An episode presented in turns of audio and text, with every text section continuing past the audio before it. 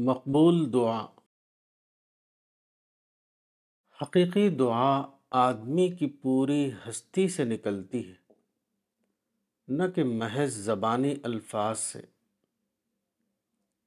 یہ ایک حقیقت ہے کہ خدا سے مانگنے والا کبھی محروم نہیں ہوتا۔ مگر مانگنا صرف کچھ لفظوں کو دہرانے کا نام نہیں۔ مانگنا وہی مانگنا ہے، جس میں آدمی کی پوری ہستی شامل ہو گئی ہو۔ ایک شخص زبان سے کہہ رہا ہو، خدایا، مجھے اپنا بنا لے، مگر عملاً وہ اپنی ذات کا بنا رہے۔ تو یہ اس بات کا ثبوت ہے کہ اس نے مانگا ہی نہیں۔ اس کو جو چیز ملی ہوئی ہے، وہی دراصل اس نے خدا سے مانگی تھی۔ خواہ زبان سے اس نے جو لفظ بھی ادا کیے ہوں۔ ایک بچہ اپنی ماں سے روٹی مانگے تو یہ ممکن نہیں کہ ماں اس کے ہاتھ میں انگارہ رکھ دے۔ خدا اپنے بندوں پر تمام مہربانوں سے زیادہ مہربان ہے یہ ممکن نہیں کہ آپ خدا سے خشیت مانگیں اور وہ آپ کو قصابت دے دے۔ آپ خدا کی یاد مانگیں اور وہ آپ کو خدا فراموشی میں مبتلا کر دے۔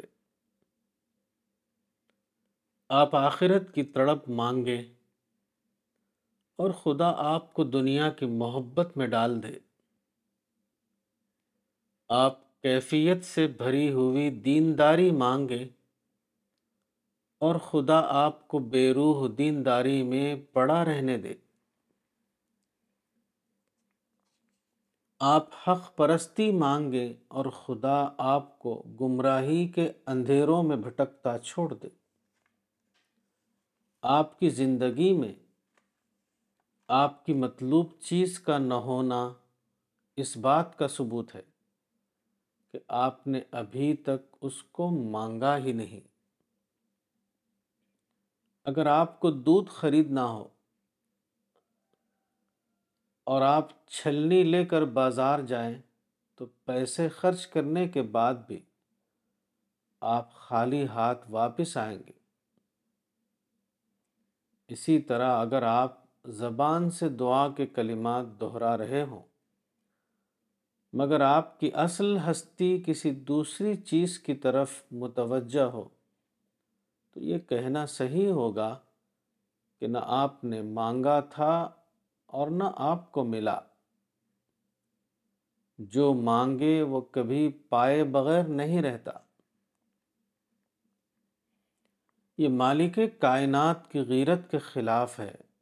کہ وہ کسی بندے کو اس حال میں رہنے دے کہ قیامت میں جب خدا سے اس کا سامنا ہو تو وہ اپنے رب کو حسرت کی نظر سے دیکھے۔ وہ کہے کہ خدایا، میں نے تجھ سے ایک چیز مانگی تھی مگر تو نے مجھے وہ چیز نہ دی۔ بخدا، یہ ناممکن ہے۔ یہ ناممکن ہے یہ ناممکن ہے۔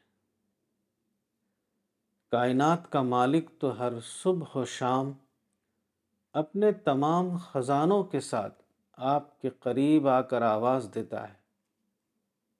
کون ہے جو مجھ سے مانگے تاکہ میں اسے دوں؟ مگر جنہیں لینا ہے وہ اس سے غافل بنے ہوئے ہوں۔ تو اس میں دینے والے کا کیا قصور؟